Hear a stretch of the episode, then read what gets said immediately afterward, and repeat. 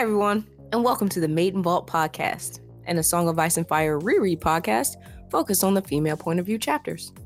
I'm Court, And I'm Mike. and we are back again. This week, we are episode 13. Episode 13. Yeah, episode 13. Flying Time for by. Arya. More Arya. More Arya start. a little scrappy do, and um, we're just gonna jump right into it because there are points that need to be made per usual. and I'm just gonna get with it. Cool beans. Cool. Hit us with the summer. Cool, cool. All right. Well, we return this week to little Scrappy Doo Arya, who is in the midst of her training with Braavosi Swords Master Syrio Forel. She spends most of her days chasing cats of all sorts to present to her master, frustrated that one particular feline still eludes her. After a brush with the youngest of the Lannister cat variety, Arya evades the Lannister guards only to find herself surrounded by monsters in the depths of the Red Keep. Remembering all of her training, she makes her way through the darkness, only to happen upon a possible plot against her father, spoken of by two mysterious figures. After making her escape through the castle sewage tunnels, she emerges hours later and makes her way back to the Stark quarters, where she makes quick work of the guards on duty, but has a much more difficult time recounting the day's events to her Lord Father. Okay. Yeah, that's basically what happens. In a nutshell. Yeah. That's Clearly, the, there are a lot more. That's the cliff notes. So Yeah. let's get into the unabridged thoughts of, of of this week.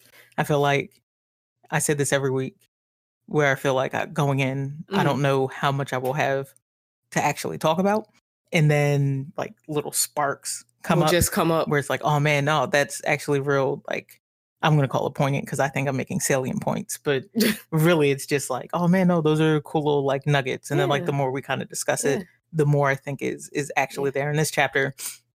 Like the last Arya chapter, I think does.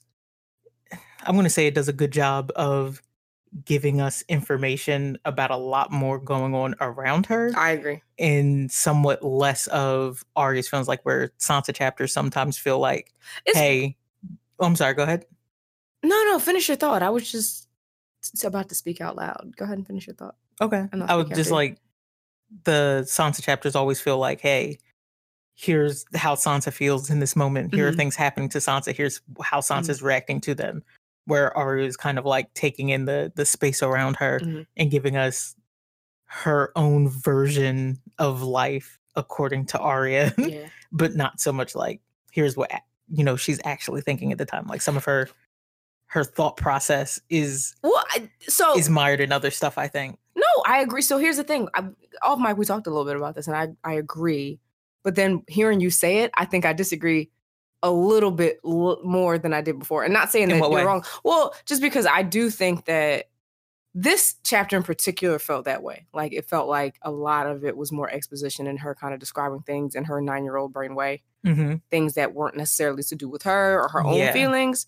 But I feel like, I don't know, the first two Arya chapters kind of really gave us some clear cut insight into how she was feeling. i'm shrugging i'm not saying that Specifically last time, because she was really messed up last time. But I don't want to harp too much on last time. yeah let's Um, but I there was there was a point that you made, and now I if I forget it, so I'm not gonna go there. I would I don't know.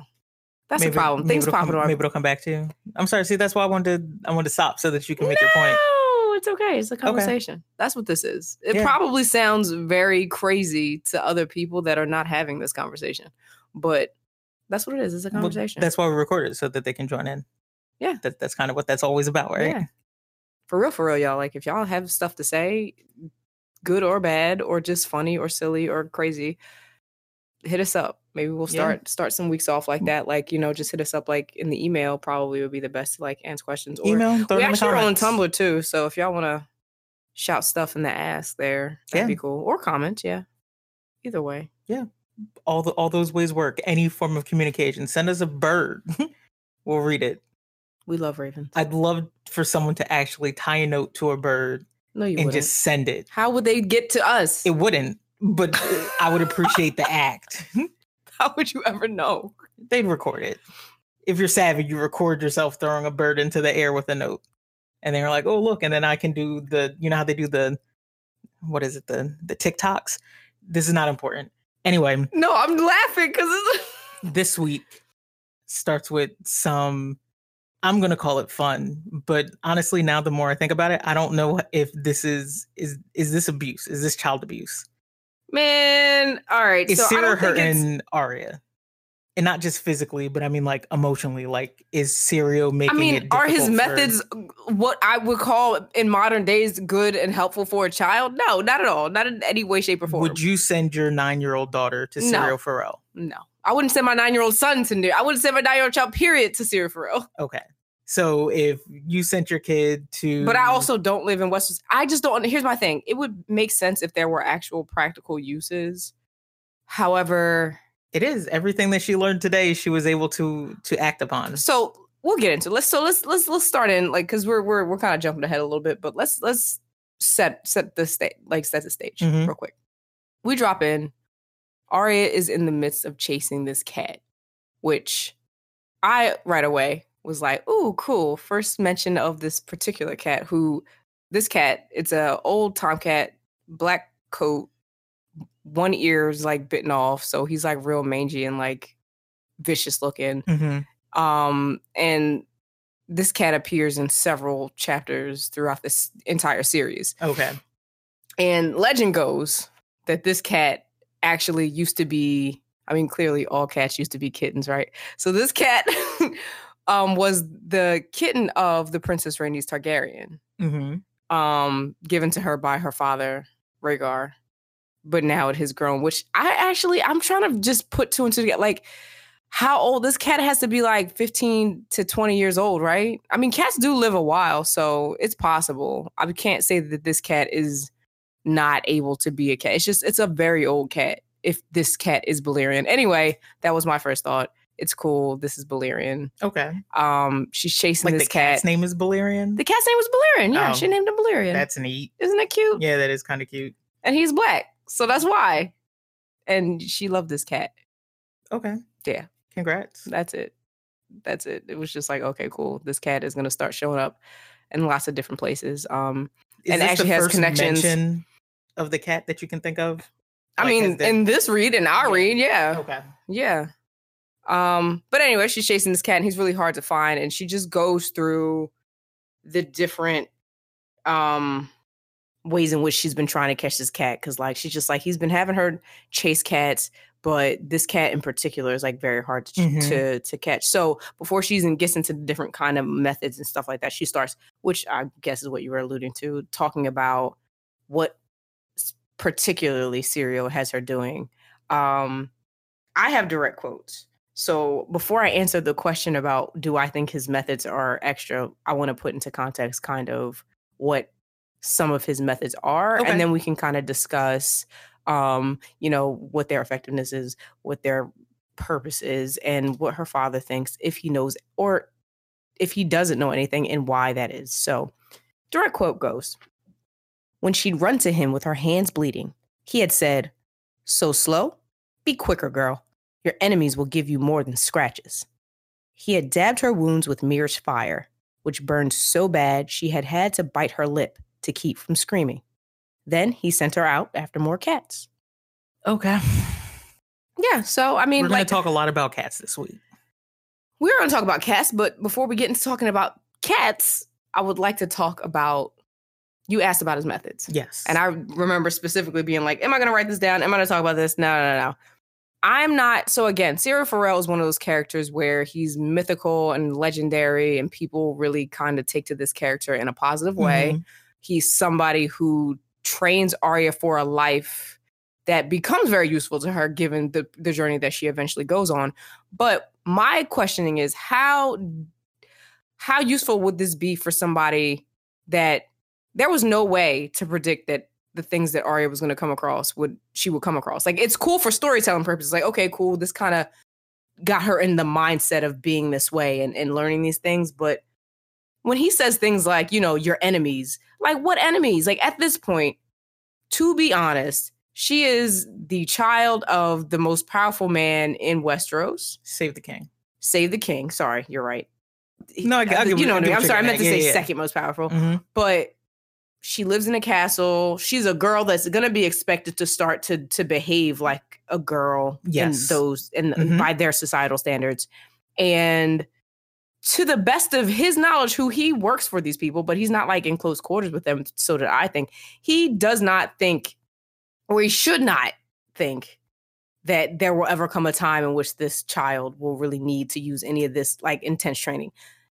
I'm like, okay, cool. So Ned hires this dude to teach her swordplay, right? Yeah. He t- he hires her or him to teach her how to properly use the sword that she wasn't really supposed to have, and it's kind of a pastime, and it's a way. It was like a peace offering. We talked about this before. Like Mhm. it was something that Ned came about It's like the hey, idea about are you gonna like, chill out? Yeah, are you gonna chill out? Hey, cool. This will be a fun thing for you to do, like a cute little activity. So you chill out, and it's turned into like her doing like American Ninja Warrior every week, every day, every day.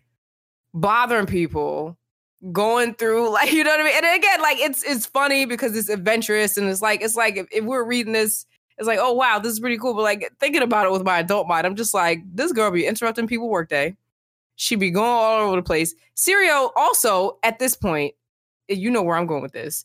At this point, he's doing the thing that Mordane does, which is just like, here, I've given you an assignment. You go do you. Who knows what he's doing for the rest of the day? Because she seems like she spends the majority of her time doing this by herself. So he's collecting a check for pretty much I doing. mean, but at the very least, we do know he is teaching her swordplay as well. yeah, you're right. like you're she right. is getting some of that. Whereas, I, th- I think my beef with the Septa ends up coming across Uh-huh. as, well, what are you actually contributing to? Yeah. Where with Syrio, the difference there being like what he's contributing to is a lifestyle that I think she's not supposed to lead for the rest of her life. And you had already talked about that. It's this idea that we're supposed to be accepting of the fact that he's preparing her basically like a soldier would. Mhm. And Ned understands this because he had gone through his own training. But nothing like this. And we No, I get know that nothing like this. cultural thing, but But if he's saying, Hey, I want you to be trained so that you can use a sword, he should understand in his mental mind everything that that entails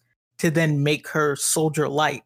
So just because Syrio's methods are different, mhm. the same end goal is is in result it's we're looking to make her kind of more hardened to the world i feel like a lot of that training that they do for the boys is to do so and to make you kind of feel numb to some of those pains so that you Of can go off course, to war Of course. That makes this- sense. But for i'm not saying that it makes sense what i'm saying is what's happening is so wild and no one is looking at like the big picture like the long game the the short game is going to end up being cool. We let her play with the sword for a little bit. She's calmed down. She's doing this activity.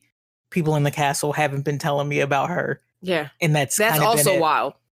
it's it's so weird because so much of what Syrio ends up providing her ends up like you said being like tools for a life that she wasn't sure that she was going to have to lead but like right now Who would have imagined? Who? this is no one.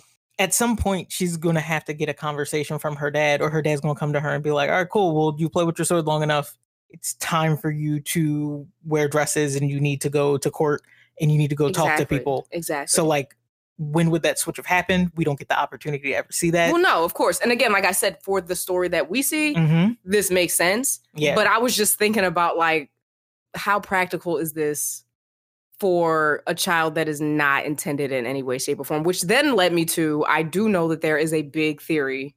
And I know you're not a fan of this. I'm not Mhm. necessarily a fan of it either, but like I know there's a theory that Syrio Forel may be a faceless man or that he's some sort of mystical other type of being other than just you know Yeah. what he seems to be on paper and i'm it's weird i, I say that i'm a kind of like not really sold on the faceless man because it's like faceless men usually like they don't go and take jobs for fun unless again they had to be somewhere and maybe that was his cover and maybe he had to be somewhere that would make sense i would i would kind of buy that yeah um but i also just i mean My answer is short. It could be. Yeah, it could be. But why? Like well, again if like his long con is to to murk somebody that we don't know of, or Yeah. it's never made clear why he has to murk that person. Cool. He gets in with like for real, for real, like we're talking about this Bervers- Braavosi sellsword who got into one of the most prominent like circles of well influence. that that that goes to So one of your there's a- questions you had before you were just like well where did I find him and and that would make sense and then okay so he because a lot of people are just like okay so like he's killed and i said that in air quotes around the same time that jack and hagar appears and it's just you know I, it, it it could be i'm not saying it i'm just it's, i'm just still Can I just the- say allegedly? allegedly, he's he's a faceless man. Of And- course, it's alleged. I just, I, I just just- don't. I'm, I'm trying to figure out then what does that have to do with Arya? Because again, something that I know starts to really come up in this chapter, at least for me, is the idea of um foreshadowing premonitions, Mhm. like um, like uh, prophetic dreams. Yeah, there's a lot. and I want to know like are there other characters around that are in these spaces kind of because like and I don't want to call it luck but the Stark kids all of them kind of encounter different people that happen to be very conveniently placed at specific times now some I think that can due work. to their own machinations Yes. like Baelish and Sansa Mhm. and stuff like that but then some just like due to magic I mean, that's that's the majesty. How, how would people explain it away? Like in the Yeah. olden times, like that's the gods. It's the will of the gods. They wanted me to be in this place at this time. Yeah. So for her, what we call happenstance might have just been these are the fates kind of moving in a way where it's like, well, you can't stop these events Yeah. from happening. Yeah. So here's what we're doing to put you in a place where you can kind of understand them. Yeah. And as always, we're still taking in so much of this information from the view in this chapter of a nine year old yeah who is trying to come to grips with these things that Yeah. she's being told. Mostly she's just super excited because one, somebody's paying her mind yeah who's not trying to belittle her. Like Syrio straight up starts calling her a girl now, which yeah thank you for not misgendering her any longer. Um, which that was awkward. And also is just like, I'm interested in his relation to telling her things that are like talking to her as he would an adult instead Mm-hmm. of talking to her as an, a, child. And she res- she appreciates that. I think the way that Yeah. they communicate with one another is well we've not really seen it though well, we haven't seen a lot of it, but we're And talking he about kind of does because he still kind of tells her like, "Hey, like, oh, you're slow. Be quick." I mean, he talks to her as if a teacher would talk to a student. yeah, and- and that's still there. But like he doesn't do it as I, I would say he's not as abrasive as the Septa would be in in the way that she does her dealings with. With her, See, I like- kind of see it differently. I Like, mean, my I think he's still is abrasive. I think she's just more receptive to it because it's something she enjoys. yeah, maybe that's it. That's yeah, maybe all. maybe I'm just like, and I'm not, I'm not on it because mad at him or deceptive. Again, like I said, they both have their methods. Some of which I agree with, some of which I don't agree with on both of their ends. Like Oh, I'm just like, you know, both of y'all are kind of out of Like- pocket. What the heck is going on? But um, yeah, I just I'm putting up a finger because real quick, what?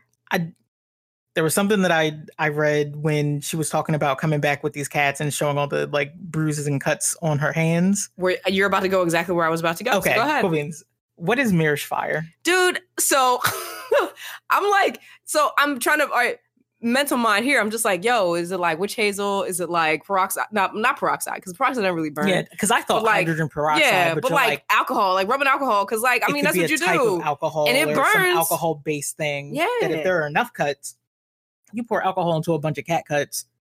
It, it's it gonna sting Because she's like, yo, I had to bite my lip. It hurt.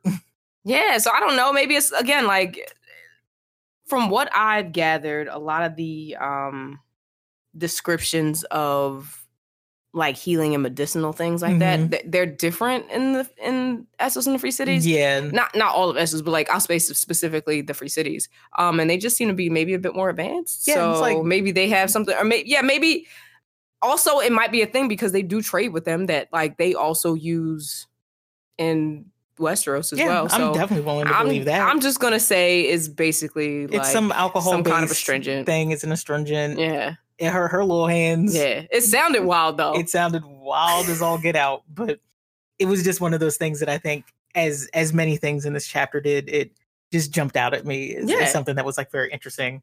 She was like, I'm not with, with it. But again, and but you know what though? I'll give him his props. He's making sure like he she reports back to him and she's comfortable enough with him to be honest and to tell him what she's getting into, and then he takes care of her wound at the end of the day. I mean, So that's I pretty would hope cool. so. At the very least, I mean, no one else. he could be like, look, uh, the duty of a warrior is to take care of oneself. Who knows? I mean, I guess he's giving her so many little like nuggets of thought. That, Dude, it's all Karate Kid, everything. Like yeah, that's basically all this is. That's all that is. Um, but back to where we're going. So she's talking about the fact that you know he's sending her out on these missions, and and she's just talking about like why it's so hard for her to catch these cats, and we're given enough information to know that she has been doing this for a while. This is not Mhm. the first cat she's chased. Definitely not. She's gotten to many, and she's brought, like she said, she would bring them to him, and he would be like, "Hey, like, oh, you were slow in getting this one, or whatever, blah blah blah." So there's a direct quote that I then internalized to mean a little bit more as I tend to do with these and I like- things I because like I, what you got always come with these. Probably nobody is gonna be like, they're like, girl, what are you talking about? But because I can always tie it back to these people No, because they're cool. every freaking where. But Hit me with a quote. all right, quote goes The Red Keep was full of cats. Lazy old cats dozing in the sun, cold eyed mousers twitching their tails, quick little kittens with claws like needles, ladies' cats all combed and trusting, ragged shadows prowling the midden heaps. One by one, Arya had chased them down and snatched them up and brought them proudly to Syrio Forel. All but this one, this one eared black devil of a tomcat. And so, just in in in, in reading, I'm like, oh yeah, yeah, cool. Like she's teaching all the different kinds of cats. But the first line literally says the Red Keep was full of cats. The Red Keep is full of cats The Red Keep has been full of cats for some time. for a while, Yeah. and not just actual four-legged cats. We talking about the Lannisters TM because Yeah. we always are. Like that's just I mean, it's a Stark kinda have to. chapter, so we have to. they're all Stark chapters except for Dany chapters. And right. even in Dany chapters, somehow they creep into them too because they are just everywhere. Which again, and this is not again, no shade, no shade. I'm just saying that like they they all they they their presence, even though we don't have specifically for Ari, I know that there's at least Tyrion in this book, but Mhm. for the most part, a lot of the point of view that you get is not from them because they're the antagonists at this point.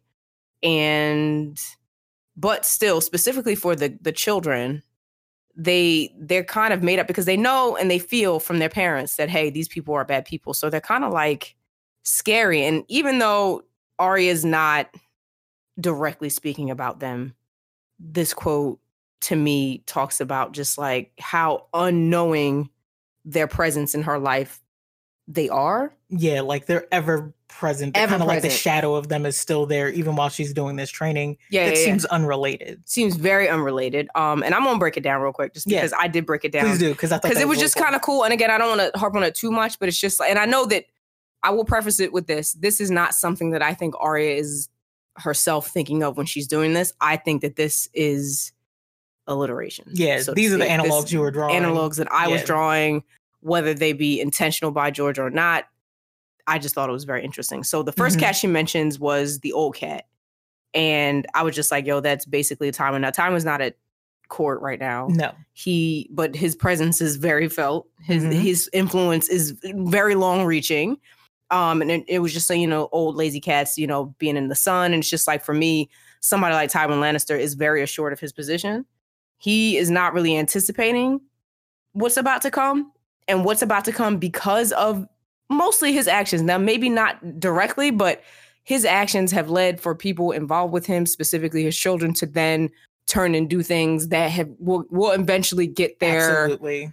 their family into a lot, a lot of trouble. It makes sense that But he's, he's just cat. yeah, he's just on. He's just resting because he's just sun. like I'm basking in glory, and he he's been here a while. He doesn't have to deal with the repercussions of these things, and No. he can kind of be the one on you know the up and up while everybody else is suffering.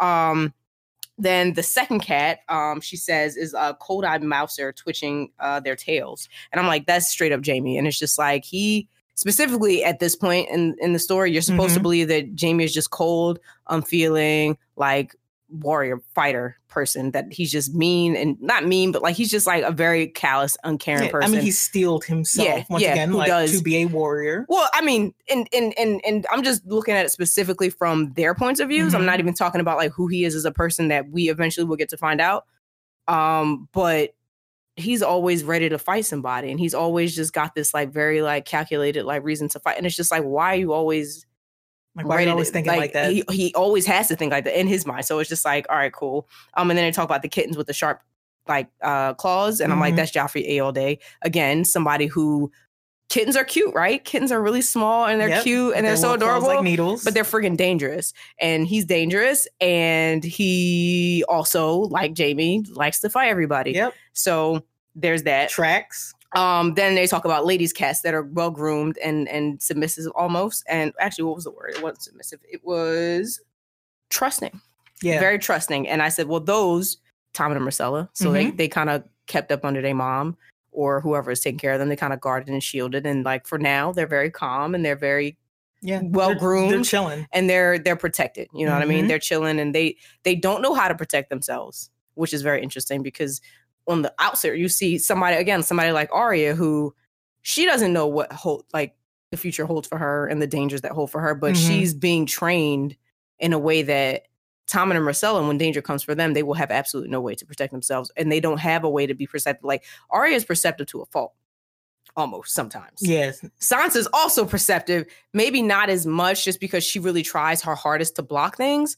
But at least with Tom, and I know he, that little boy, he doesn't, he doesn't see like he's not very, he's very trusting of everyone. He has a very good heart. Myrcella's a little more perceptive, Mhm. but we don't get a lot of her to know. But anyway, they're they're a lot less well prepared for dangers. Yeah. And then the last cat, well, not the last cat, but the second last cat they mentioned um, was uh, Ragged Shadows um, in Midden Heaps.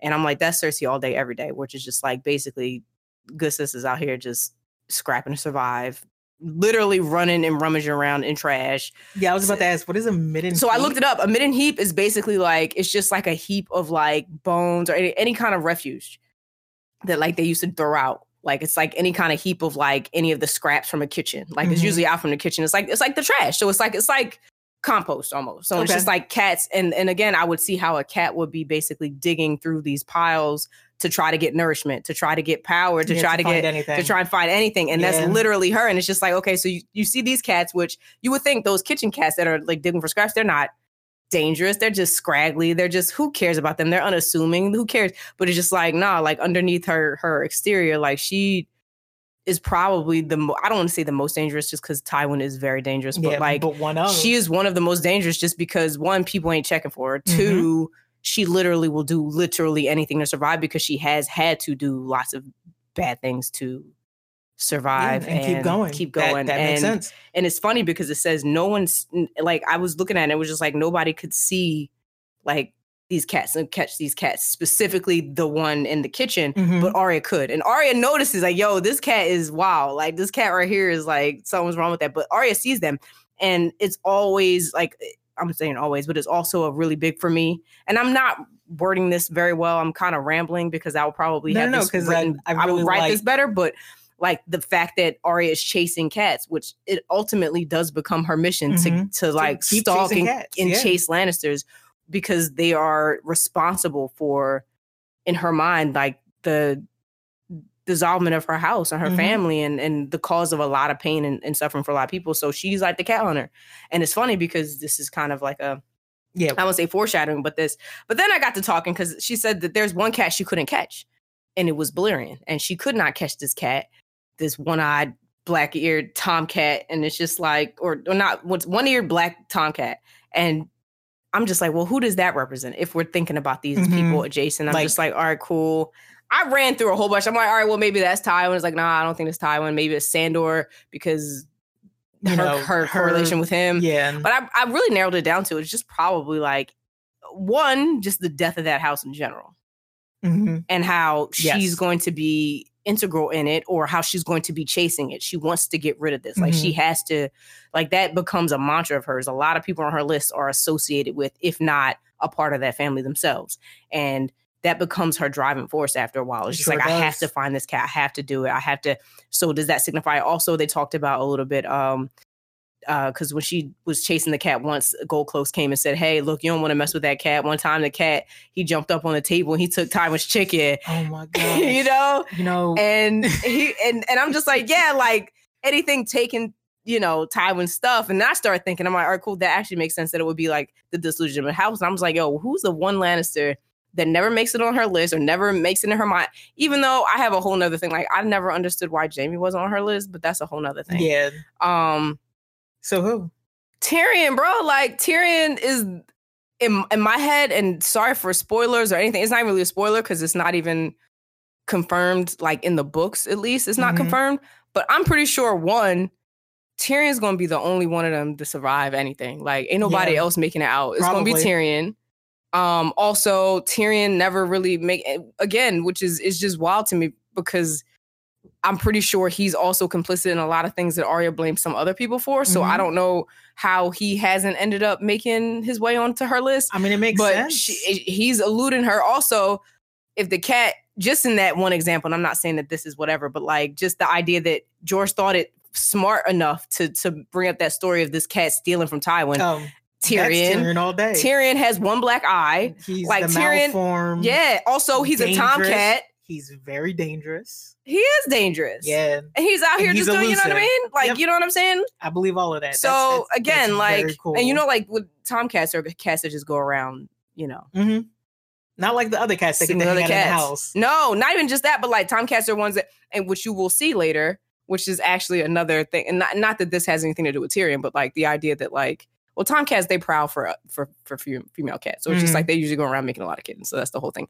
But not to say that that's Tyrion, but we know that Tyrion does enjoy himself with Yes, he does. women that he pays company Mhm. for. So, um, anyways, not, not to harp too hard on that, but I probably could have said that in a much more eloquent way. But I think that that was a very interesting yeah, thing to show, and I'll come back around on it when we start getting more into her chasing the actual cats.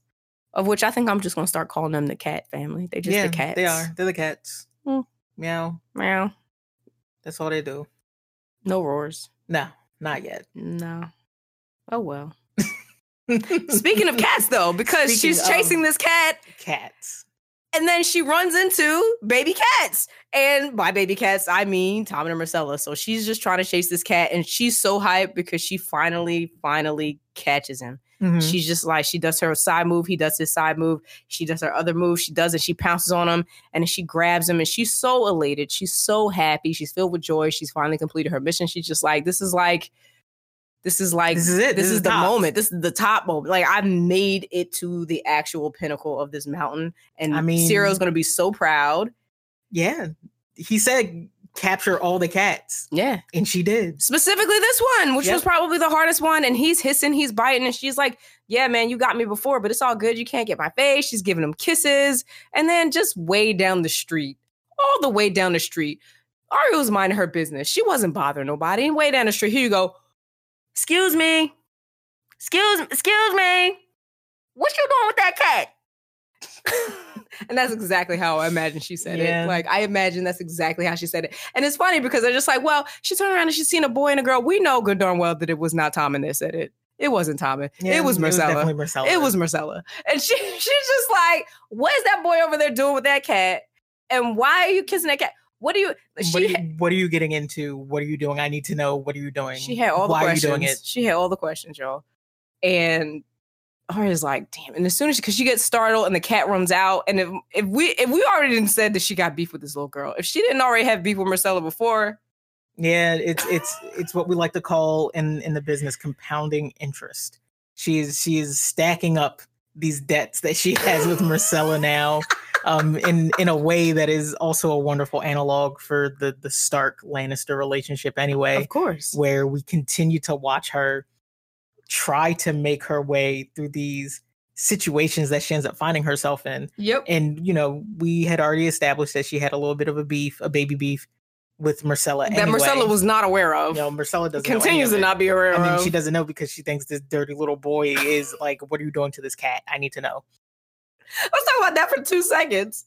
Do you think that was more like I'm trying to be nosy and I need to know everybody's business, like her mother? Some or of it, was it also like maybe I kind of wish, also like her mother, that I could join in this adventure? I think it's also a third thing. I think it's also nothing really of any consequence happens usually in their day when they take their daily walk or whatever. You're right. And this is probably one of the most exciting things to happen. Mhm. So she would like to know more about it. She's also inquisitive as well. Yes. She's a year younger than Arya. Is Yeah. Myrcella eight? Myrcella's eight. Yeah. Cool. I think that that all tracks. Mhm. It's like my mom would have told me like you should ask questions, ask questions of the world. My mom also probably told me like you should probably try to go on adventures when you can, but be careful. And You think Cersei told her that? maybe not that, but like be on the lookout at least. Like be perceptive. I would I would think that she told she told at least Myrcella to to be perceptive of the world around her. So Yeah. she's asking and she's like, What are you doing? What are you doing?" I continue to be robbed of those conversations, but that's Yeah, you'll get them someday. never. Okay. I doubt I ever will. I was just being nice. I don't, Never. Okay. I'm sorry. Anyways, um, yeah, no, like they're just really angry, and Arya's just like she she she starts immediately doing the thing she does where she chops, and she knows she doesn't have really anything anything bad to say about Myrcella, But she's just like, oh, here comes this plump prince again. Great. And then she's just like, oh, and look at this big mountain of a woman. Yeah, she said the septa was. She said she looked like a draft horse, bro. Whoa, that's a big septa. And I mean, like, also think about it, like with kids. How and the small is. Arya though? I mean, Arya is probably. But she might be a bigger lady she too. might I don't also be know. a But like, lady. it's just like, again, I'm not mad at Arya because Arya didn't write herself. no, But sure like, didn't. why is it always just like these call outs to like how big people are size wise? Like, not even just like tall, but like mostly like, I mean, like it, it borders on like fat shaming. yeah. you think? Yeah, I don't know. You'd, you'd have to ask the author. Um, Yeah. I'm pretty sure that this continues on for a little bit, right? Because they're they're basically. I mean, they were going back and forth, and there were just like like interesting little tidbits that I was just noticing. Like she really was just going on about like her septa, which again we had that question of whether or not they had their own septa. Here we go, guess what? They do. confirmed. Also, Tommen is now walking around with a sword. That's not cool. Yeah, and what is up Um, with arming these children with real steel? I guess he's I of the age. I mean, he's seven now, six, seven. Yeah, sure. That's when you something like that. hand your kid a sword. I mean, I agree. Um, but either way, they start going back and forth with each other, as Lannister siblings are wont to do. hmm And you know what? Let me take that. That is mad disrespectful. Wait, why is that disrespectful? Because they're not Lannisters. I should stop calling them that. They're Baratheons. okay, cool beans. I mean, if, if if you really want to track with that, I'm I'm cool with that. Just I mean, we know the truth, but like they don't why call it anything else? because like, they're not Lannisters. They're Baratheons. okay, They don't see themselves as that. I guess, but okay. No, go ahead. But what? Just l- look at how they're acting. why are they being so mean to Arya? Why uh, Tommen too? Okay, so Tommen is also being bitter. That's he wasn't cool. bitter. He was just like she was just like, look, she dirty, right? And he said, yeah, she stink because they're just. Ty- Yeah, I was they- gonna say Tywin. They're just they junior sign and Cersei co-sign. Tyrion. He's just her biggest co-signer, and I'm just like, Exactly.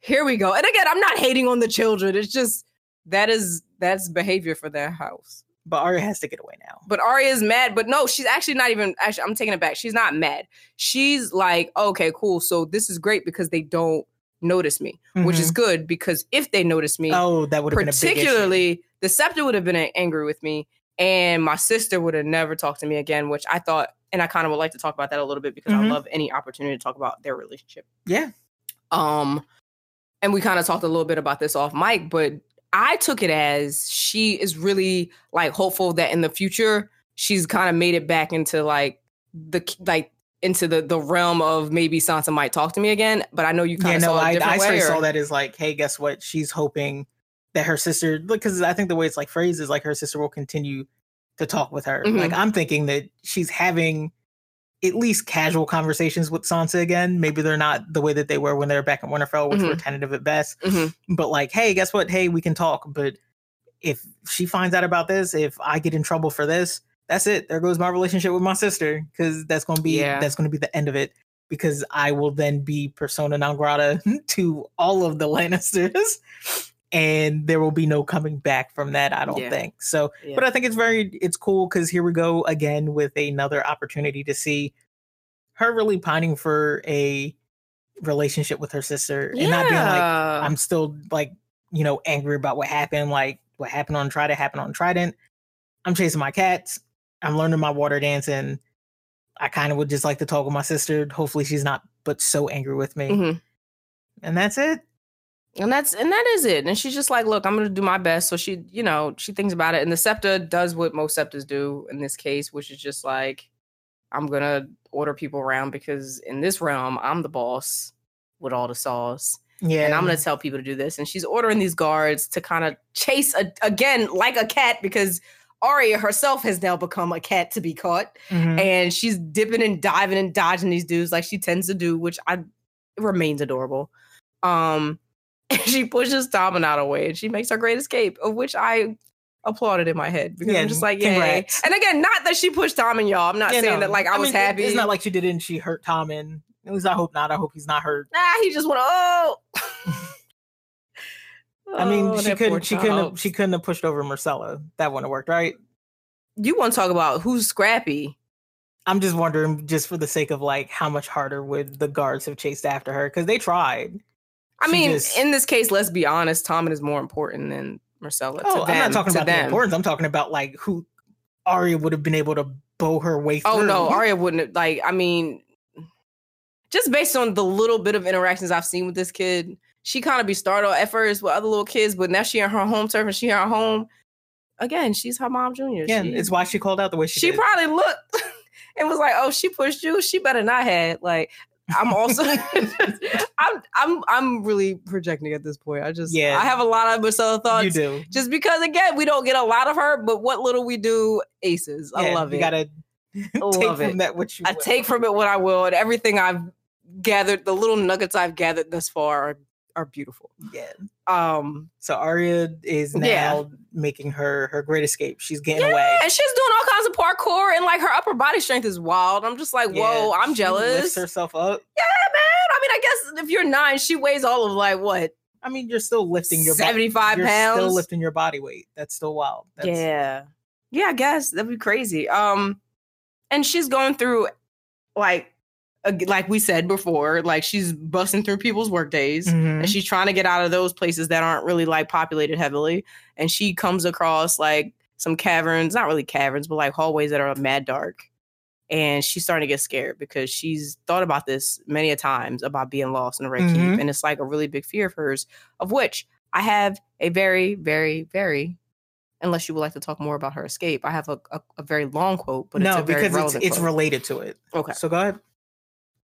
Father said the Red Keep was smaller than Winterfell, but in her dreams, it had been immense an endless stone maze with walls that seemed to shift and change behind her. She would find herself wandering down gloomy halls, past faded tapestries, descending endless circular stairs, darting through courtyards or over bridges, her shouts echoing unanswered. In some of the rooms, the red stone walls would seem to drip blood, and nowhere could she find a window. Sometimes she would hear her father's voice, but always from a long way off, and no matter how hard she ran after it, it would grow fainter and fainter until it faded to nothing, and Arya was alone in the dark. Okay. So earlier Uh huh. we had spoken about the idea around foreshadowing. Yes. There's I think so much here that ends up being foreshadowing for like what the the end result of some of Arya's journey ends up turning into Mhm. based on things that happen in this chapter. Mhm. Um I got a couple things of my own out of it. so Yeah, go before like we get into to what I think you got out of it, Yeah. if you wouldn't mind, Not I think at all. I, I would just really like to share that. I think it was more so that I really just was trying to understand why Arya, and and I get it, thinks so much of her father, Mhm. and thinks so clearly and vividly of the way that things go on between the two of them. Like I know that like, she's a kid, so like nothing she's doing right now at least feels like she's doing it with malicious intent Nah. like she didn't just run away for the sake of running away like that was never her goal i think it was the same thing on the trident it was i was i was fearful and i really didn't want to disappoint you and i think a lot of times things come back to her not wanting to disappoint ned um but i think sometimes it's hard for her because she wants to be and wants to foster a closer relationship with him that i don't think that she can. I think he kind of steels himself to a lot of things but i think in particular the way that he interacts with his daughters Mhm. um and that like hey she wants to be like yo can you treat me like Robb and bran and rickon and even Jon? Can you treat me like them? But you but you don't. So here's what i can do to kind of make myself adjacent to that almost um yeah her being so scared of the idea of this keep this place and this kind Yeah. of being a, a place that is kind of like closing in around on her Mhm. is just that's the Stark journey in general. I think ever since being here, like Ned said as much that they're in the what is it the the den of Adders, adders, Adder's nest. Yeah. yeah, the adder's nest, and and and that's kind of what this has been. If if not some of it of their own making, Yeah. but like a lot of it of like things and circumstances around them that they don't understand. Um, but I, I know that you had your your own reflections. No, I just- I agree with that. I didn't even think about the connection between Ned, like as far as their relationship currently goes. Like the Mhm. way I took it was just like it was mostly like a foreshadowing things. Cause like when he talks about Winterfell not being as big as the Red Keep, so you shouldn't worry Yeah. about it. But for her, the Red Keep being so so what I took at it like if I look at it in almost a symbolic sense, right? Mm-hmm. I look at it as Winterfell is bigger, meaning she's been at Winterfell longer, like in her whole life, and she's not going to spend that much time at the Red Keep comparatively. But the Red Keep, what happens there, all the things she sees, all the things she witnesses, all the things that happen to her, have a much more like immediate and lasting effect on where we see her presently in the story, like Oh. as it goes on. Sure. So, and it's just the idea that like all this stuff is just like super scary to her in a way that her home, even though it's bigger and maybe scarier, like she doesn't know this place, she doesn't trust this place. This, she feels that this place is not a a healthy, happy place for her or her family to be. no. So when she's talking about like going through all these places, like her going past faded tapestries, like think about like all the families or houses that she encounters along the way and who who makes it through, who doesn't make it through, um, what these things mean to her, memories that fade. Um, when she talks about like going over bridges and think about like all her time that she spends in the Riverlands, Mhm. all these things. Um, and then when she was talking about Ned, for me, that was literally like her understanding that her dad's gonna die. Like, not her, she doesn't understand it, but like her subconscious kind of calling out for someone. And uh, Mhm. think about a lot of what starts her on her her journey of vengeance is because people kill her dad. Yeah. She goes out and she's trying to get to safety, but even before her mother and brother are murdered, she starts to to speak her mantra, her list of people who have wronged her, mostly wronged her father. But none of Yeah. that, none of that screaming out for her dad, none of that, none of those actions that she she's doing is ever going to bring him back to her. None of that vengeance that she holds so like on her. Like she she talks a lot about darkness, but being alone Mhm. and that's where this path is leading her like she she and i i think i cherish that that truth so much like from the book standpoint because i kind of almost feel like and again i haven't done this a while but i'm going to do it in the show i kind of feel like we're meant to at least until the end which i think was one of my favorite parts to be honest about the the last season was the fact that like Arya came into understanding that it is not worth it to die for people that you really don't have no rap for, that don't have no rap for you. Like you are spending all your time, all your energy on this lonely, dark path. Where Mhm. is it leading you? It's leading you to loneliness and sadness and just destruction of your own self when you're trying to destroy them. And it, and it kind of goes back to this Tomcat. She's chasing this cat. She's chasing it. She's chasing it. You might have it for a little bit, but what satisfaction does that bring you? And and to grab onto it, to hold onto it, what does it mean? Yeah. And then not to take it back, but then to run into two people who represent everything that you say that you hate, but they, for all intents and purposes, one thing that most people could like agree on is that those kids are completely innocent and yeah, all of those are just things. kids living the life. Again, so like so things like okay, so you're chasing this idea that like when we say the Lannisters are bad, who exactly do you mean? It can't be every single person named Lannister because that's that's that's to say that every person named Stark ever was a good person hmm or or well-intentioned person or or you know that people aren't more than what meets the eye when you first encounter them. And hmm Yeah. as a nine-year-old this is something i think is so beautiful about her journey in the books is that we're getting to see those lessons that adults have a trouble you know trouble trying to kind of understand she starts to come to these realizations. I think sh- by the time we get to dance she's 11 or so but like she is starting to start to understand but then she uh, things are fading too. So it's like she's trying to hold on to bits and pieces and i know i'm rambling now but like it's just it's so like her character is just so rich with like nuance and and and and just like the human journey between like the emotions that any person can have in them at one time and it's just kind of all embodied in this little little girl and i think that that's why she's such a like a, a a very like visceral character for for people to hold on to yeah, like you know they what i do mean so much with her over, over Yeah. that period of time, and you have to think about what her journey looks like from start to, I guess, its inevitable finish. Like Mhm. we are looking at a kid who has to go through, you know, tough times. Yeah. And, and I'm saying tough times, and that's very much so underselling it. But like here, we're looking for ways that she can kind of move through this while trying to also understand the things that are working around her and against her and her family, Mhm. while also trying to be true to herself here in this moment by like remembering her mantras that you know Syrio has given Yeah. her like everyone's given her bits and pieces that she's been able to use And again, and what the kids do, they just soak it up. They, they just soak soak, it up, up. and they just spit it back at Yeah. you. A question like, though, what's up? because I agree with that, and I didn't mean to cut you off, but I was just like, let me real No, quick, rapid fire. Large parts of it are that she's a child that is just taking in bits and pieces of everything that she's learning from different people. Mm-hmm. How much of it though also do you think is like magic? Because we know that Bran has prophetic dreams. We know that Bran can work. We know that in in in a in a in a lesser sense, like Jon clearly can do the same thing and he mm-hmm. can have his dreams. We don't know what Robb's going through because we don't get Robb's point of view, but how much of this do you think again is her starting to kind of because again if magic is now starting to come back into the world how much of that is because she's starting to realize her powers and if it is because i had the idea has she began to warg yet so i don't know how you feel about that You know, all they say about luck Mm. is that it's when time meets preparation. I think, hmm but I think that there's also a a level of mysticism that kind of comes with that because the gods, whomever they will be, feel the need to put their hands in wherever because it's fun for them, like whatever.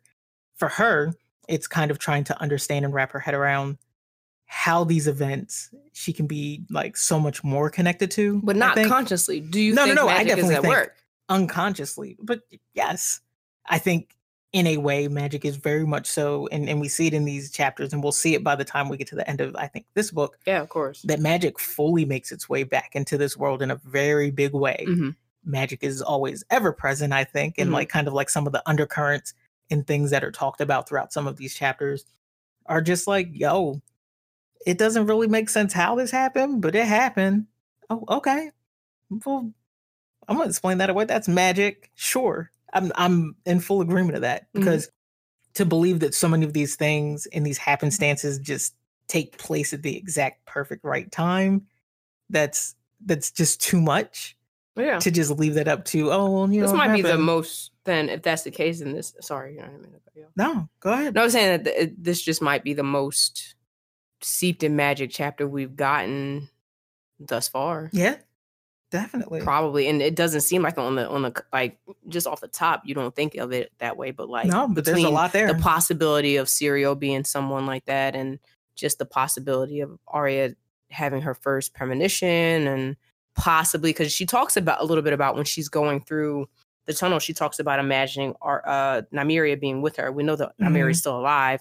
We also do know that down the road, like Nymeria and Arya, they're linked, so they she does start to warg into her body, into that that certain things start to like visions start to come to pass yeah for her. so Um, but I think that's also a proximity thing too, because like she's very far away from Nymeria. Mhm. But the closer she gets to the Riverlands where Nymeria will be, yeah the easier, the easier it is it is. Yeah, this is just Um, like a I needed Nymeria for strength, Yeah. so I could get through. Yeah. and that's fine too. But that's also a part of magic. It's a part of the chanting and the the mantras that you need in order to call that upon. So that makes I think sense. I too. think it all think about sticks. that. Yeah. it's just repetition. Okay. That's why she keeps saying the little things that Syrio told her. Whatever, I'm be quick as a snake, Yeah. I'm solid as a stone. Okay, how many times did she? That's like I remember like being a kid and getting in trouble and having to write, and you have to write lines. Oh, all the lines. Yeah, You the have to write used to make you lines. do that. Yeah. this, this is like her being like, yo, I'm going to be solid as a snake. Because last time I wasn't, I got a cut. so I'm not going to get cut this time. yeah. Solid as a stone, silent, quick as a snake, quick as a shadow. I'm here. I, I really don't even know how to in- introduce the next because like she's still traveling through the the catacombs and she comes upon a, a, a space That's super dark. that's very dark. And like she's kind of like scared to move. And then she bumps into something very sharp. yeah, And at this point, she's doing, like you said, and again, the mantras are very important too, because I feel like oh, maybe a lot of these kids have mantras. Because again, adults keep telling them to conceal their feelings and their their their fears. And always that. just like I got the thought that like, well, this is why these kids always end up in danger because you're teaching them not to fear anything, so they go into places that your normal like fear receptors would Yeah, kick in. As you'd see like, that and be naturally, like, sorry, and you'd be like, I'm not gonna do there. that. I'm not going. but if you're training a little person to to ignore those things, Oh, they're always going to go into danger. Mhm. So, yeah, that's also, I don't know. And I'm again, I'm not I'm not out here like I'm not even like a champion for like always like going against things that you're fearful of. I'm, I mean, Mm-hmm. I know for a fact that I was I was that kid. I would go and I would be into dangerous I mean, situations I'm not all the time. that's what kids do, but like, like not all kids though, not all kids. I listen. I knew lots of children that were risk averse. I was not one of those kids. I'm I'm probably I'm not even a risk averse adult, but oh, that's not good. I'm, it's probably not. I mean, I'm a lot more risk averse than I was as a kid because you grow up, and again, you don't want to get cuts, right? Yeah, you really don't. But she makes her way into. She's going down, down, down. She doesn't realize she's going down. She's just kind of following places, and she does know. She she gets the thing where she's like, well, every every place has an ending. I'm gonna come out on the other end at some point. So she Mhm. just she continues to go. And she bumps into what she begins to call monsters. Now, what Yeah. she sees are these very large uh, figures, and they have very sharp teeth, and they're black. And all she knows is that they're scary and that they're sharp. If she touches it, like she, her, her clothes kind of got snagged on one of the Mhm. bigger um things. Now, what we know, we know that these are dragon Yeah, skulls that these Robert had. skulls. He had them removed. moved. Yeah, he had them moved from the throne room and into the basement. Which how? I mean, they have It's have- hard. they It's have hard to- getting a couch through a door. He got huge dragon skulls moved from the Red Keep down into the catacombs. yeah. Sure. Okay. that there that's the magic. How do you get them moved? You're right. Just because, like, I mean, any of the passageways They're there, like, he wouldn't have known about it. Or maybe he did actually. Maybe he needed he needed to to have little special ways of getting people in and out for his own personal reasons. Okay. Mm, I'd like to believe more so that it was like he said, "Hey, get these moved," and then that was the last he said of it. And then a month later, they were moved, Of and course. he doesn't know where they were moved to. Of course, but somebody had to move. Oh, somebody definitely Yeah, moved somebody them. had to move I them. feel so sorry for that. Those people that were probably not paid well for what they had to do. Well, no, you serve your king. Ooh, ooh. Speak on that. I don't know why that made me so angry. I don't like that. I mean, literally, Serve that's everything. king. That's everything. That's psych, not me. yeah, you wouldn't. Yeah, Nah. that's why my words are very different. Nope, not Well, him. Well, we didn't get to those people yet, No, hopefully we will someday. um, yeah. So she's there and she's trying not to make any noise because she's afraid because she's still scared that the guards that were uh told by the septa with the the prince and Oh yeah, princess and she's that are worried that following her. followed. Yeah, Um, but we know that ain't no way. she done parkoured her way through every inch and, and, and cranny and nook in, in that whole castle. They ain't finding her. Um, but she does start to hear voices. Now she hears that she she can see because then a little light starts to come up out of a hole and she realizes that she's in a well. Or she's at the top of a well of and like a really yeah. big space and she hears people talking so she assumes that somebody down there has a light now that she can see but she can't see who they are and they're having a conversation so Mm-hmm. would you like to begin this conversation we have lots to say or maybe you don't have So is it more say. fun to not say who they are? Is, is it? no we're gonna to say who it is we, she doesn't know who they are She, she, has just no idea who is. It's like these two mysterious, two mysterious men. talking. and they're talking about wild shit. She doesn't know who they are, but we know based on their descriptions that she gives them. She says one of them is a very large man. He has a yellow forked beard and he speaks in a very strange accent. And he got a bunch of rings on. Eventually, when she sees him, she knows he has a bunch of rings. Yeah, and And that could only be one person. that's only one person. I'm surprised she didn't talk about the smell. If she was close enough to see those rings on those fat Listen. sausage fingers, and I hate to say it like that, but Illyrio is a man who is of a particular look. And you know what? I'm not saying I'm sorry for that because I don't like that dude.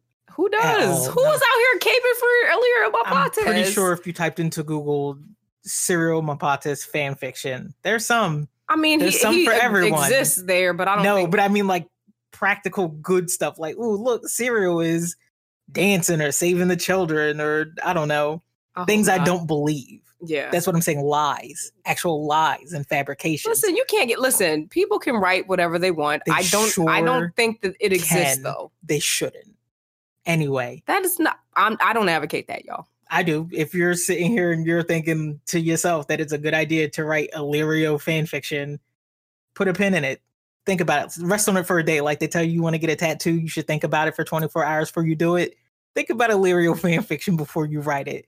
What is your purpose? What are you trying to People accomplish? could say the same thing about anything oh, else. Oh, they sure could. I mean, I have hard lines in the sand of things that I won't read, and I Exactly. sideline. Like, I just imagine, clearly, like- but like, once again, these are these are my own personal thoughts and No, feelings I'm and not. reflections. I'm not. Just I'm I don't It's something about Serial and particularly the other dude that You he's with cereal. or Serial, Illyrio. Illyrio, and and just like it- just this raw emotion that comes over me just because of like what he's done, how he's been doing it, for how long he's been doing it. And it. nobody talks about this really. Like people, people him. really like. And I don't mean people in the in the series. I mean people like in fandom. Like I really don't hear a lot of people really complaining. Maybe because we're just so ingrained in it right now. yeah, maybe that's but like. I, I I agree with you. I have a a large like distaste and dislike for him in my heart. Like I don't like that man at all, and I think that he's one of the more problem.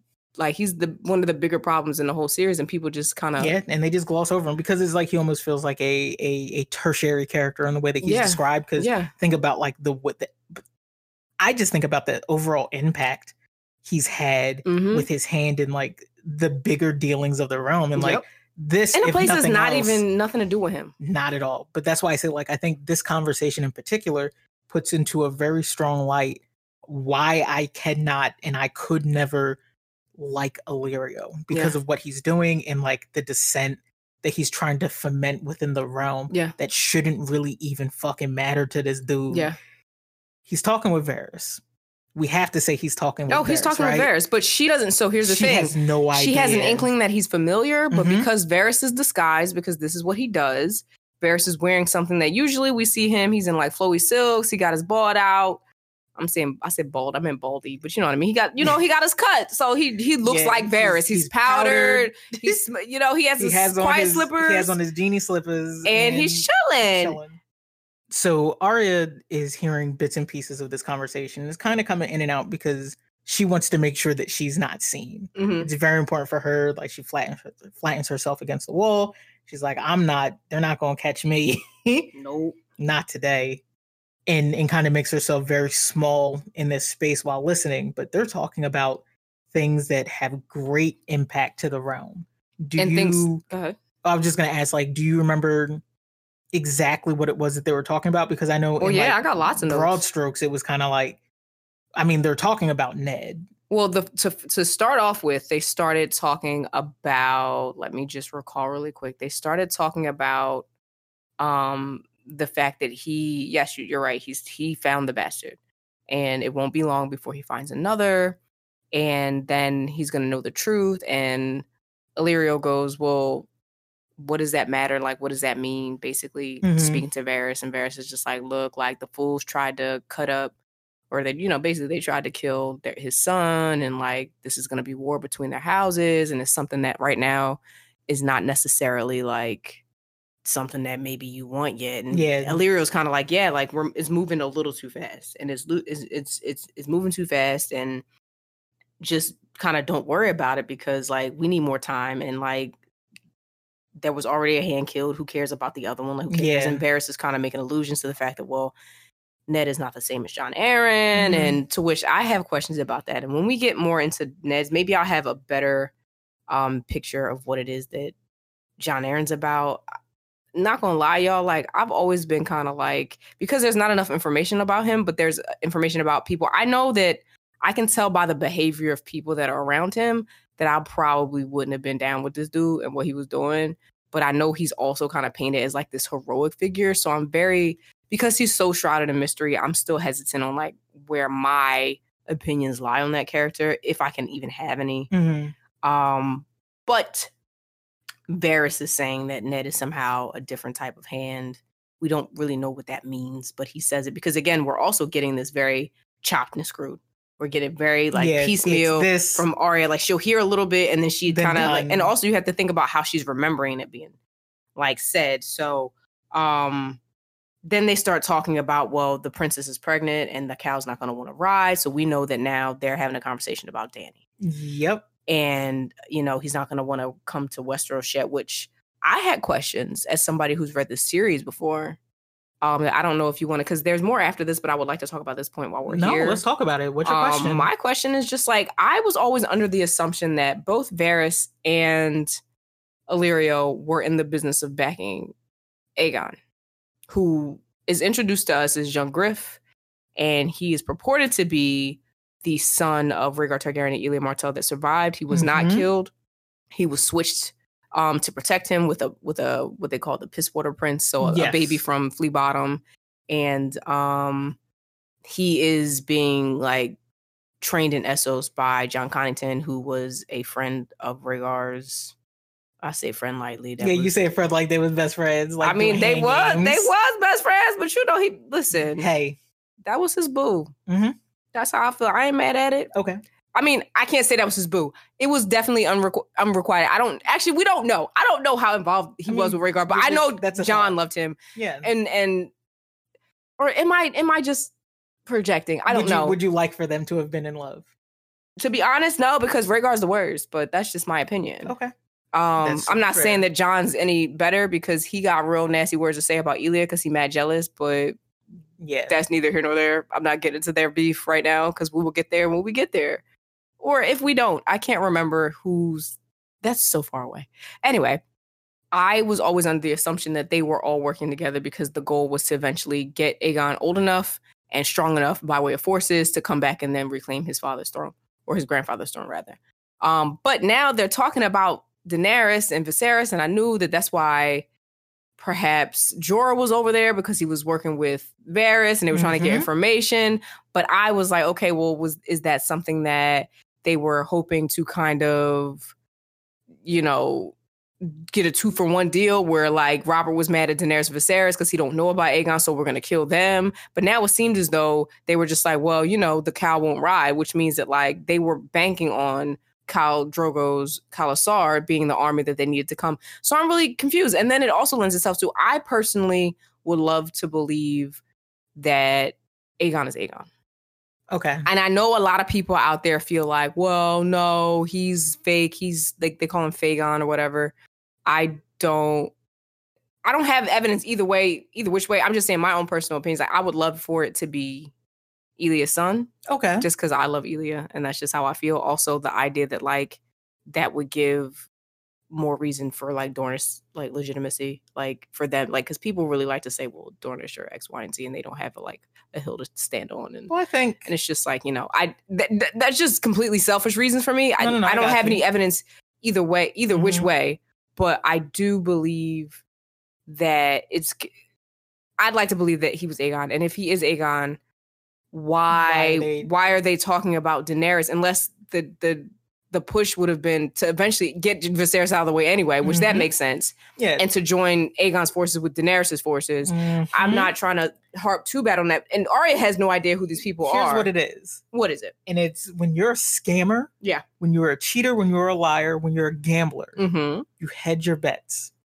You always split. So why don't they split. why don't they talk about Aegon now? Is it because George Aegon hasn't now? thought about it yet, or is It's it's a bunch of things. It's a I think it's a little bit of that, but mostly I think it's just like you don't talk about that yet because you leave some mystery Mhm. and you kind of don't want to put everything in the one basket yet. Because we eventually learn to like more by way of Jon Connington about Egg Mhm. once we get through like some of those Tyrion chapters.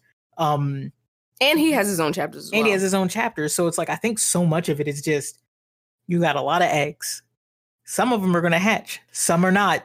And guess what? You gotta accept the ones that you do, and you do what, what you can with the ones that that come to, to roost. Like, hey, I'm guess what? It. It's it's a it's a wild thing, but like so much happens around the ideas around making sure that there's like a way to reins, reinstall Like Targaryen restoration. Targaryens Yeah. to the throne. now, here's the thing. which in and of itself is a wild plot from and this is I still am trying to understand. Illyrio, it's money. It has to be money. but why Varys? Why Varys? I still don't Why is understand why is he so invested in it. And then, and again, because there are a lot of theories about him also being perhaps a Blackfire, I perhaps put my hands up. But then, wait a minute. Like, because now I'm thinking, like, if Aegon is not real, then Viserys dying and Daenerys not being e- easy to control because she eventually gets dragons, Mhm. then somebody like Aegon who could possibly be Targaryen just based on the way he looks and maybe may not be, then that will be a lot easier to control. And the only reason I'm saying that I can even again, like I said, I would love it to be not that case, but the only reason now I'm thinking about it because I totally forgot about one really big narrative factor in all of this that I keep ignoring, and a lot of people ignore when they talk about this plot point, specifically with Aegon, is the fact that Jon exists. Oh yeah, Jon. so I just uh I'll leave it there. I'm Yeah, sorry. That was no, that was the biggest part for they, me that I they- was just they moved like through a lot of what I would like to call the Crusader Kings of plot Oh, development. of course. They're like, yo, we are plotting to do these things. Dude, what can you do for me? We then get into But then Varys's request, unless you're not ready to move on from well, before we get to Varys' request, because again, what we have is okay, yes, we get it. The the the end goal is Targaryen restoration. And Lil Arya is sitting here in this. She doesn't hear the word Targaryen, so she can't relay that to her No. dad. And I feel like even if she had, he probably wouldn't have believed her. But we're gonna go, and he's now he's talking about. Well, I'm pretty sure that you know the Lannisters are doing this, and I know this because I have spies here and I have spies there. And then he starts telling him like, well, you know, like it would have been easier to control if Stannis and Lysa hadn't escaped. So now we can't deal with them. Which at first I'm Mhm. just like, why you care about them? But I'm just like, okay, cool. Again, because again, like you said, scammers, like you need Yeah. to have predictability. and they're and they're two and they're, they're, they're unpredictable, what do you and do you with don't know what they. What do you do with Stannis? What do you do with Lysa? What do you do with Lysa when they're far away from your grasp and they have do anything. Fortresses that are very hard to Yeah, like can't get your, your can't get to spies them. in there.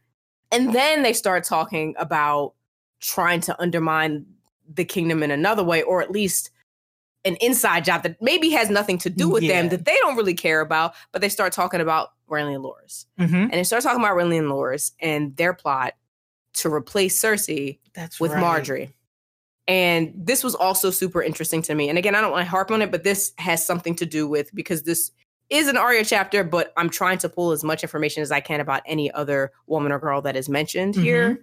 And Margaery Tyrell. Margaery Tyrell is a very, very interesting character. This is the first time I believe she's mentioned at all.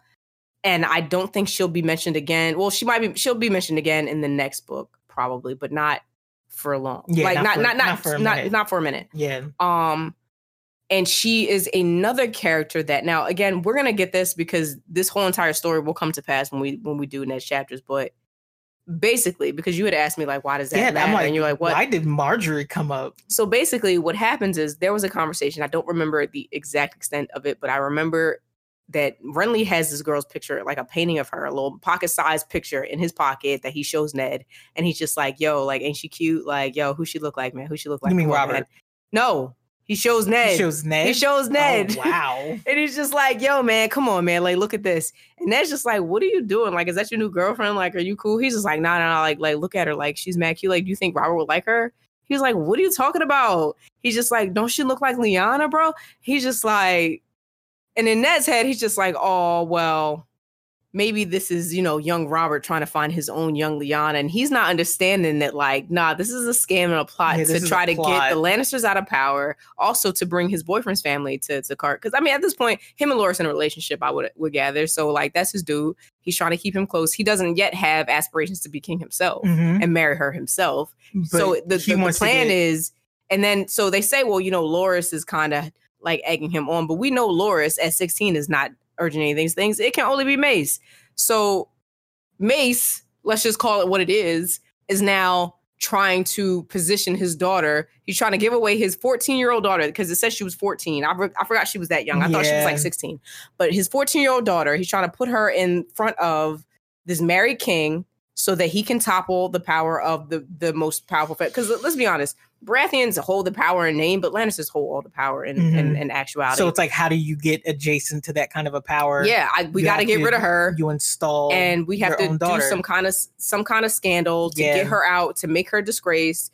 Of which, at this point, I don't even think Renly is privy to it because No, why would he be? that's what I'm saying. So I don't know what their plan was to get them out. reasons. No, what I'm saying is he don't know the dirt that Stannis knew. So I don't know how he was going to try to get them out. But hands down, being here's yet another girl Yeah, that's being pushed off and used to do this. And this is the thing that like people ask me about like my distaste for House Tyrell. And it's really my distaste for two people in House Tyrell. It's not all of House Tyrell. It's two Mhm. people in House Tyrell. Chief of which is Mace. And Mace does this. He he's just like, okay, cool. Well, Robert didn't work out. So guess what? We're gonna become rebels and we're gonna marry you to Renly, and that's gonna be the thing. And then, okay, cool. Well, after that, we're gonna switch sides, and then we're gonna marry you to Joffrey, and that's gonna be the thing yeah, okay, cool, Joffrey's gone, so now we're gonna marry you to this eight year old. yeah. And it's just like- not standing around asking the proper questions. That You know who is asking the proper questions? one person, but she's crazy, remember? Mm-hmm. So we can't talk about Oh, that. She keeps digging through trash. I need to stop laughing because it's actually sad, but it's it is. It's very sad. I'm so sorry for that sad cat. oh, she got money though. She's fine.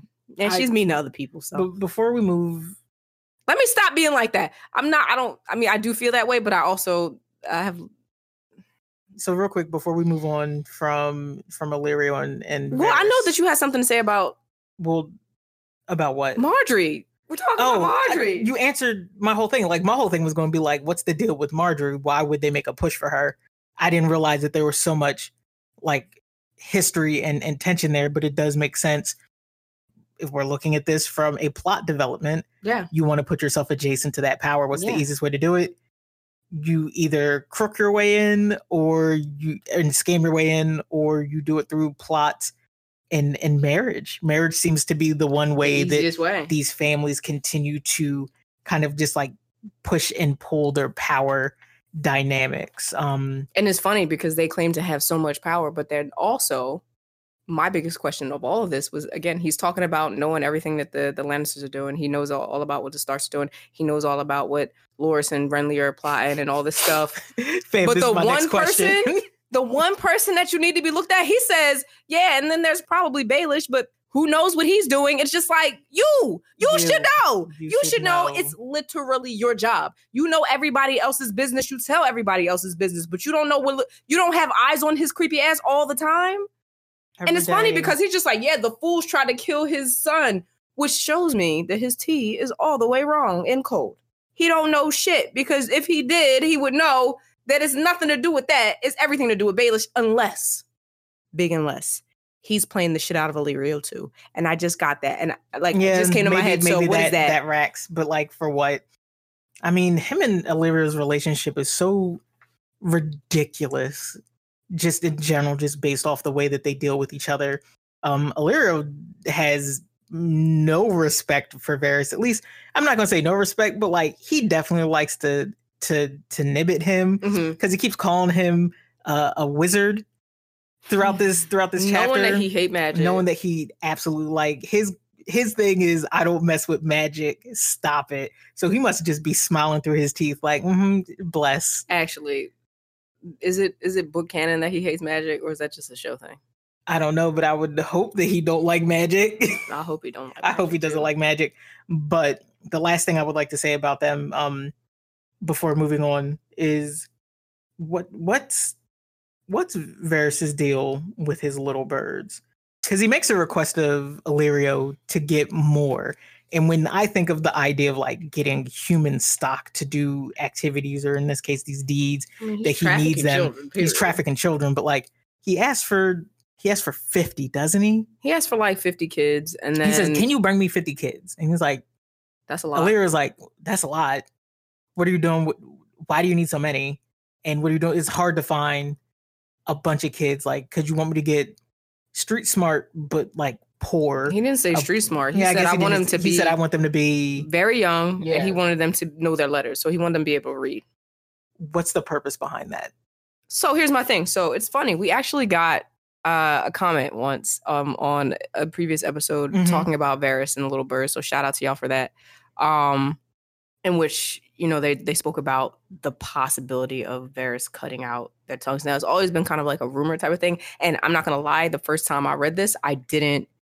That's not what I pull from the quote because when he says, "Well, you know, if they kept their tongues," I'm th- I'm, Mm-hmm. Yeah, I'm thinking, thinking like, like, oh, oh, they they just- just you know they shut their quiet. mouths. But no, so Illyrio goes, yeah, you know, maybe let's not get them so young because you know the younger like basically the young ones die too easily you know and he's just like nah man like the young ones are the best ones because you know they're easy so just be gentle with them Yeah, and then he goes well if they kept their tongues which to me meant like hey maybe perhaps they wouldn't die so easily if we didn't have to perform this this atrocity ritual- or this ritual on these kids to take their tongues out like they would one if you want me to do this it would be better to get older kids because they're more likely to survive this Mhm. surgery I, I, would- I don't yeah, it's a do mutilation it? it's, a mutilation, Yeah. um but if you want them young bro like they're literally poor kids we can literally trick them into anything can we just let them keep their tongues so the reason that he needs them learned the reason that he needs them literate is so that if he cuts their tongues out he, they can still communicate with him and tell him Mhm. what they need to Hey, know. Here's what I learned. and yeah, like that's a big yikes for me. And I never really noticed that before, just because because again, in reading it, you read it and you're reading mostly for like the things that you really are looking for. Yeah, like, like okay, the cool, they're talking about they're they're talking about not even the entertainment, but they're talking about Ned, so that's what you focus on. You're not focusing on this, but I'm again what I'm really trying to pull out of this is how are particularly women and girls treated, particularly the small folk, specifically like poor Mhm. women and girls, and then children too. So like kids, like how Yeah. do they treat children in this world in this book? And this right here, like again, I used to always struggle with like who's worse, Varys or Baelish. And they just, I can't even say, oh, who's worse. They just both terrible they in both different suck. ways. And it's just like, yo, you really out here like doing all this and pretending like you care about the realm, but you really don't because you're really out here like hurting little kids. And I, I really like, I read that particular line, the if they kept their tongues multiple times. So I'm just like, maybe he really does mean, all right, maybe if, if they kept their, like, they just shut up, if we could teach them to be Yeah. quiet. But it just tracks. Like, that, I'm like, well, why would they die? He was like, they kept dying. And I'm just like, if they're spies, wouldn't nobody be killing them but you? Because wouldn't nobody know? yeah, because they don't. and it's just like, survive this. exactly, they don't survive that. That's why he's just like, all right, 50. And I'm just like, yo, you're doing too 50. much. He needs fifty. Way That's too much. Cool. And Ugh. Arya's hearing all this and she doesn't really quite understand what it means, but this shit is scary. And she's Yeah. just like, yo, I gotta get out of Dodge. But then at the same time, they stop talking. Unless you had something else to say no, to no, no. Because They're they- done, and they it's like, done. All right, cool. And I'm like, okay, cool. She's just like, I'm gonna wait to get out of Dodge. But then she starts to follow them. And I said, little girl, again, Yeah. here we go again. Fear Run receptors off. face first into danger. Yes. At this point, I think it's pretty just embedded in her that she has to be, she has to investigate. She has to to go towards because that's what her training up until this point has taught her. Um, also, that's what she sees people around her doing, mainly her parents. We'll get into that in a little bit. And it might not be in a physical sense, but it's definitely in like a detective mode sense. So, Mhm. you know, we can see that. And so, yeah, so she gets lost again and she eventually just has to crawl out and she crawls out through the sewage system, which that's never a good look for me. I could smell it through the pages. And that's sad that she had to do that, that anybody has to do that. And yeah, she ends up in the bay pretty much. Mm-hmm. Makes it And through the sewage. Sewage and she cleans herself off and she gets off to the bank and I don't know if you like there really wasn't anything super it was just she really was going through sewage and it stank and she she made a she made a point of it so Yeah. I don't want to linger long on that because Nope, I sure just you don't. know what I mean. Um, she gets up to the gate. Two guards try to question her. Clearly, right now she looks like a dirty little boy. They don't believe her, and she starts name dropping, which is the best. And I'm just like, if she picked up any kind of skill, the best skill she's picked up thus far is to know whose name to say to get her into the right places. Oh yeah, yo, I can get into this party. Do you know who Lord Eddard Stark Oh, she didn't say that because people know that. She said no, she no, I'm named just house saying in guards. general. She's just like, hey, do you know Jory Cassel? Do you know Vayon Poole? Yep, I know them. You should go get them. go get them. Can you go get them? And if you don't, like, that's on you, bruh. also, I literally want to spend 30 seconds on this. Oh, You I know might wanna spend going. more. I know. I'm not spending more. Why is it that anytime somebody has to bring up the idea of a wish that they have in this world in relation to things that they want to do, why do they always talk about, wow, that's cool that you want to do that? Well, you know what? I'd like to fuck the queen. No one asked you, fam. No, not a single person ever asked you. No one needed to know that. No one needs to know what you want to do with your dick. I don't care. Why is that important? But like, it's just, it seems ever, ever present Uh-huh. that so many people want to have sex. Like, basically, they want to rape the queen. Mhm. And like, their whole goal in life is to be like, yeah, I'm going to lay with the queen. There's a lot of people that feel like that. Mhm. That's, that's sickening. Yeah. That's sickening. It's, uh, again, they don't have Twitter, bro. How many don't- people say that about women? And like again, so it's just like with with prominent men or men in spotlights, it- it's all different. Like I want to meet them to talk about this, or I want to go over these things, and I want to learn these things.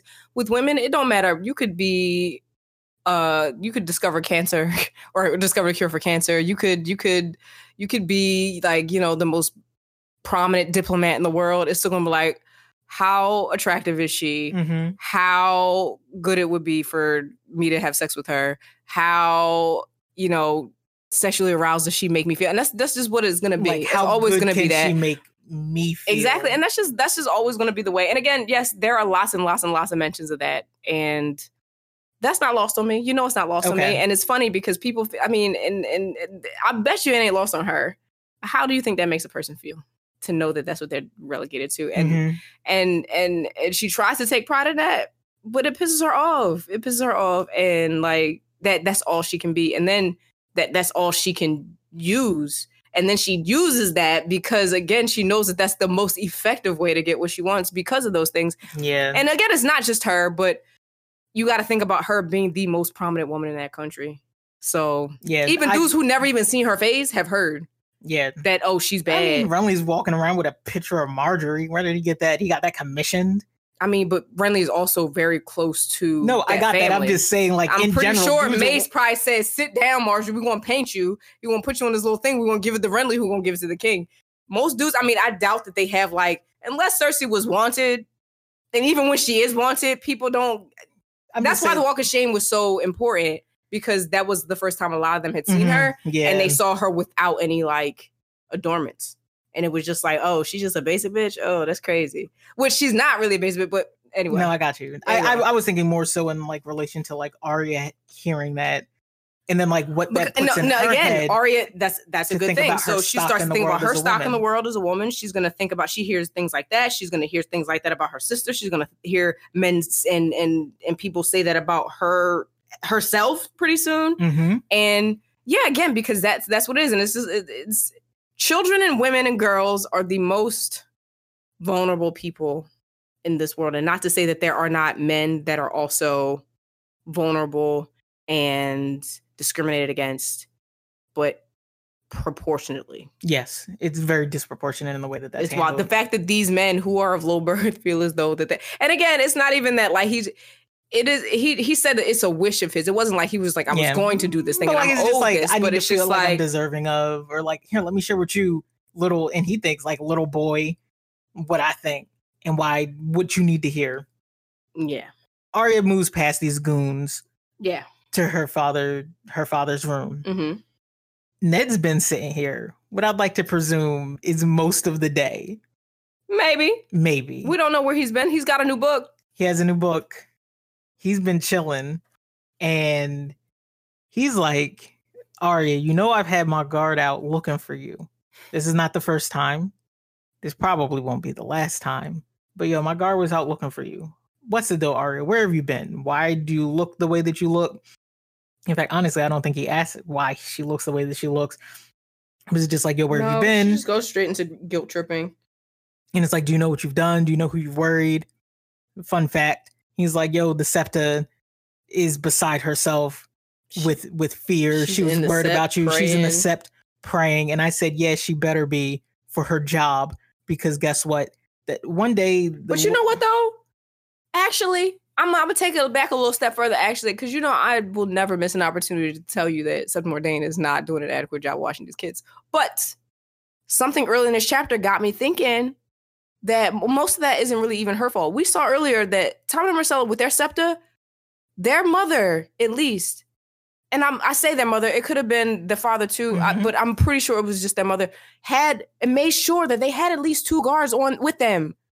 Yeah. Why, Ned? I mean, I get it. Okay, cool. You you don't need 50 dudes in a room watching you at all times. Yeah. So why do you, not can't have, one guard? you can't have one guard on your kid, on one guard one in her on lessons, one guard on Sansa? Like that's the thing I don't understand, man. Like I get it. Like he's like, well, funds are low. Like funds ain't that low. You don't need 50. It's only three of y'all here. also don't have to worry about funds. Also, funds can't be that low because he's definitely not spending it on their uniform. They're not. They don't have nothing new. He they got new clothes. They just didn't wear them to the tourney. But all I'm saying is this, like it just doesn't, and that's what I'm saying. He's just like, well, I sent guards searching after the fact. It's just like, why don't you have guards on her now? Why don't you have guards on her initially? So that if Mhm. she goes missing, you have even if she escapes, you have somebody that can come back to you and say right away, hey, Hey, she slipped out and we need to go. and we need to go. Yeah, because uh, how many hours passed before somebody was like, "Yo, we should probably look Exactly. for art." Because Syrio's not going to, Syrio's gonna be like, well, you know, yeah, I sent her out chasing after guys, and that's another thing. He gets mad at Syrio. And a question you brought up when Syrio was first introduced: How vetted was this man before he was allowed into Ned's not very. service? He was the one who wasn't going to ask any questions, And guess what? No questions were going to be asked of him. Also, it was someone who wasn't related to anyone in the Red Keep. So nothing could get back to someone who'd be like, well, why are you training your daughter in swordplay? So he can't be washed when he goes to a council meeting. Yeah, I don't. So Ned is getting like it. I don't like it. angry at the fact that she left out the castle. I have a direct quote. Okay. I didn't have many this this chapter. That's I had a few, but like this one I think stood out to me Okay. because this encapsulated kind of Arya's little her pluckiness, Mm-hmm. Arya's nature of being like her mother. Mm-hmm. I think Arya's understanding of what was happening with her in the chapter, and a lot of what made it easy for her to kind of do what she was doing. So I have a direct quote. I didn't go out the gates, she blurted. Well, I didn't mean to. I was down in the dungeons, only they turned into this tunnel. It was all dark and I didn't have a torch or a candle to see by. So I had to follow. I couldn't go back the way I came on account of the monsters. Father, they were talking about killing you. Not the monsters, the two men. They didn't see me. I was being still as a stone and quiet as a shadow. But I heard them. They said you had a book and a bastard, and if one hand could die, why not a second? Is that a book? Jon's a bastard, I bet. And and that to me was just like peak Arya Stark. Yeah. That was like peak Scrappy Doo. Mhm. And that that was like I think throughout the entire chapter, I think the most I smiled. Like just of, course, like too, me too, understanding me too. her as a character. Um she moves through a lot real fast. She's nine and the way that she felt everything that happened to her today. Like think Real about quick. this adventure. What? Oh yeah, I'm saying, it I'm was saying just it real quick. It, it was flipped. real quick and it just flipped and everything that she's thinking about she's like oh look i'm adding these things together and Mhm. dad like yo they wanted to kill you it's wild not the monsters because they're monsters but the the men the two men wanted to kill you and they said you had a book is that a book on your desk is that the book that they wanted also there's a bastard and i don't know what's up with that but like i only know one bastard and it's jon i hope jon's okay is john okay and that's it and it's just like she is very observant. Again she's perceptive she's observant she she she she pieces things together in a quick way. And like you said i think i was smiling too because she doesn't know the correct order of really thing how they are. She doesn't Mhm. know like she's getting it a little jumbled but Yeah. a lot of it still makes a lot of sense even the way that she she relays it. And ned is still looking at her like she got three heads. And i don't understand why it's so hard for him to take at least some of this seriously why didn't you just ask her to slow down and recount it again because she was even trying the to fast tell way that you she something said it, like Oh, no, it, I it made that. a lot of sense. Some of the stuff, like first of all, your daughter starts pointing out the book that you know is very important. Mhm. We haven't read the chapter, but we know that he's met Gendry already, so we Yeah. know that he knows so that. he met a bastard. we also know that when she mentions that the wolf and the lion will be at each other's throats, that's literally all he's been talking about the entire time he's All been in these- King's Landing. So I don't understand what for they should be completely red flags. Alarm should be going and off. she's just like you know innocently saying it. So it's not as if she's like trying to come to him like crying wolf or anything like that. Yeah, she's, not just like lying. and no pun intended but like she's literally saying hey like i this is the reason why. Like i really was not trying to be bad. You told me to to, to be on my best behavior. Lately i have been but today it got kind of crazy and i was scared and i'm scared for you and i need to tell you this information and he's just kind of like um okay and and, and I, I really don't know again because we don't have his point of view so i don't know but i do remember that it takes a lot more for him to start to realize that this stuff that she's saying is real Mhm. and then right after that then Yeah. Yoren comes in knock, knock, knock. Hey, and brother from like the Night's Watch hey needs to see you. yeah and he's just like oh yeah sentiment i always have my door open for the night's watch hey so and so take take Arya to her room. We gonna talk later because this is unacceptable. And she's just like, oh, but then Yoren starts to talk and he starts to go in. And at first I was a little nervous because I couldn't remember how the conversation went. I remember that he does mention Benjen. so I don't know why I thought that he'd come to talk about Benjen being missing. But Mhm. I'm very glad that he does. Now we don't see it happen in this chapter, but we know that he's just like, you know, why I'm here as your wife, and we need to talk. And yeah. you know, Like so I have news that you should probably know about immediately. and you know but before that before you know ned kind of ushers Arya away and and closes not close the door but like takes Yoren in to speak with him privately Arya starts doing the thing again where she's just like hey by the way are you from the Night's Watch? Like, did you come from the north? My my, my brothers are still there. Like, me and my dad are here, and my brothers Robb and Bran are there. And by the way, she forgets Rickon, and that was sad. we all do, and it's a shame. I don't. I never forget him, my little feral wolf baby. Anyway, um, then she's just like, oh, and you're from the Night's Watch, You know my brother, you're my uncle, but mostly my brother. My brother, is he a ranger? Yeah, by the way. Oh, wait. And oh, you know what? Just tell him that all these adventures are happening and that he's missing out, but also I'm probably missing out. So you have to tell him this. Oh, by the way, I'm Arya. And it's just like she's Yeah, very She, just, she goes in. as hardened as she is, and this is one thing that I remember that even though she does go down a very, very dark path, she struggles to hold on to that innocence and that mm, and that and that humanity. likability because she really is it's more than even just humanity. She she really, really enjoys speaking to people and she's friendly. She's a friendly kid. And I wish that she could be safely friendly to everyone, but it's not Mhm. safe No. for any kid really to be friendly to everyone. And I think that's the thing that she's learning. And I think that's what hardens her is because her natural instinct is to be very, very kind Yeah, and trusting. and trusting of other people. yeah, and she gets like that. She gets disabused of that. Yeah.